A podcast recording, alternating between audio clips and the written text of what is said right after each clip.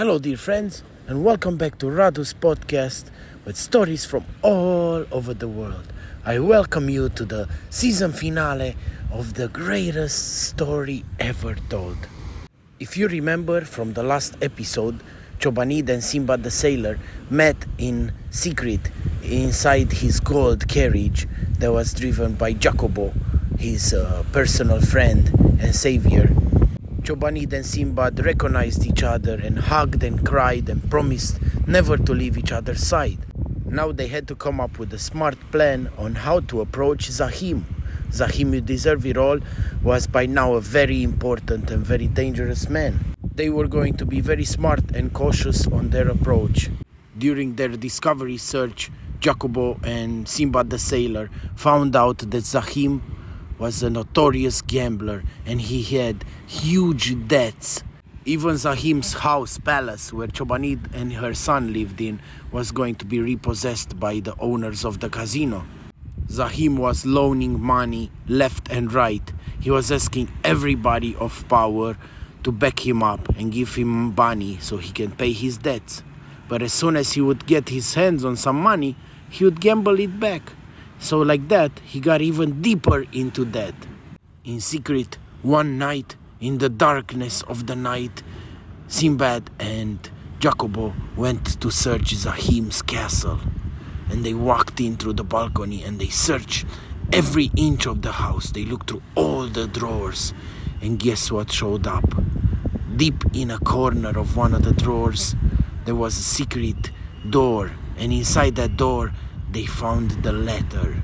The letter that caused all this ordeal. With this, Simbad realized who betrayed him. It was Zahim. It was Zahim deserved it all, all along. And Simbad knew how to read and write, so he read the letter. And the letter was from the General Nappy, was addressed to one of his friends. This friend of Nappy was actually Zahim's father and Zahim could not have taken the shame and the blame for the letter.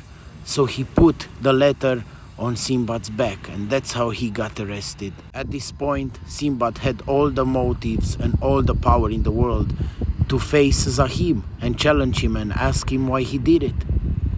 While they were putting together the plan, Jacobo said to Simbad, Master, why are you going through all this ordeal? Let me go talk to Zahim. I will be back in two hours, and you will never hear from Zahim again. Take the girl, take the child, you have all the money in the world, you have me, we can go anywhere our heart desires. No, Jacobo, replied Simbad, you would not be right. I want to look in Zahim's eyes and ask him why he did it. Suit yourself, said Jacobo. I just want to make your life simpler. Another letter was expedited and this time it was from Simbad the sailor, addressed to Zahim's office.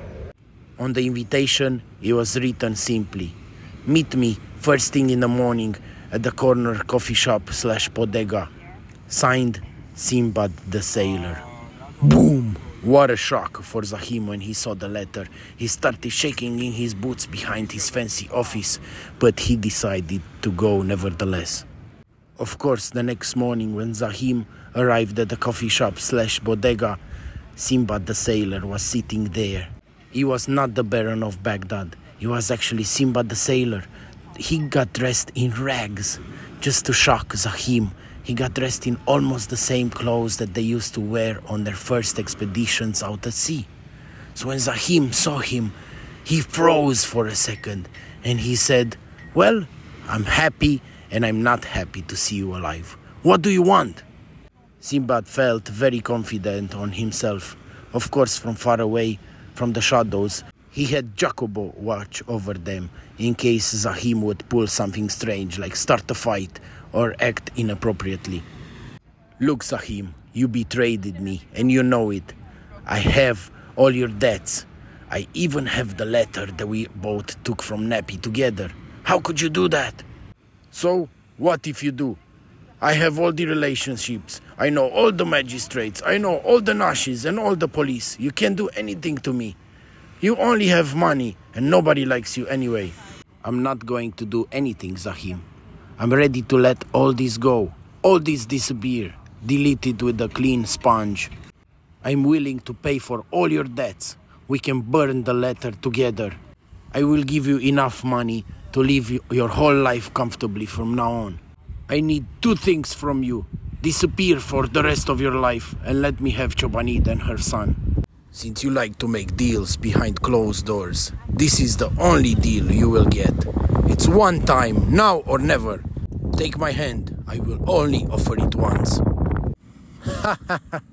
and just like this, Simbad the beggar, Simbad the dirt, you become the man of the hour and the savior of Baghdad and everybody else in it.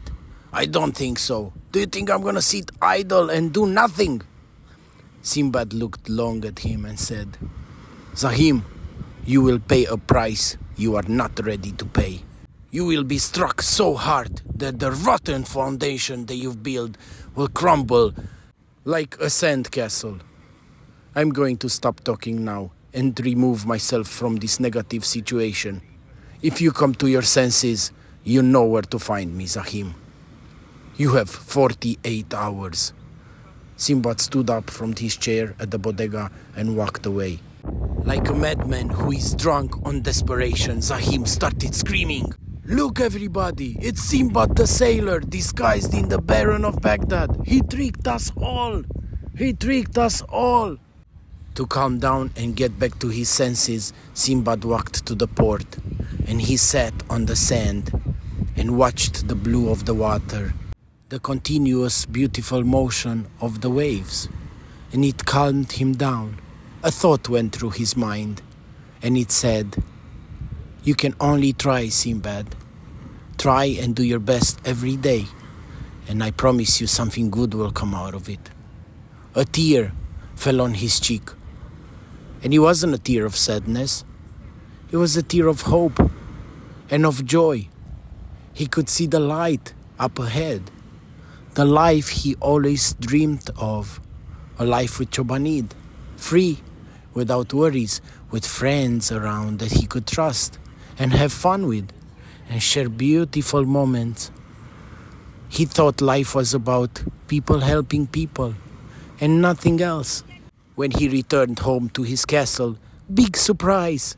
What a joy! Chobanid was there, Jacobo, and guess who else? His son, Chobanid shared with Simbad that the boy was Simbad's son actually. He was not Zahim's son. Right before he was thrown in jail, Chobanid became pregnant and he was actually Simbad's the sailor's son. But because she couldn't find him, he was thrown in jail. Chobanid decided not to tell anyone.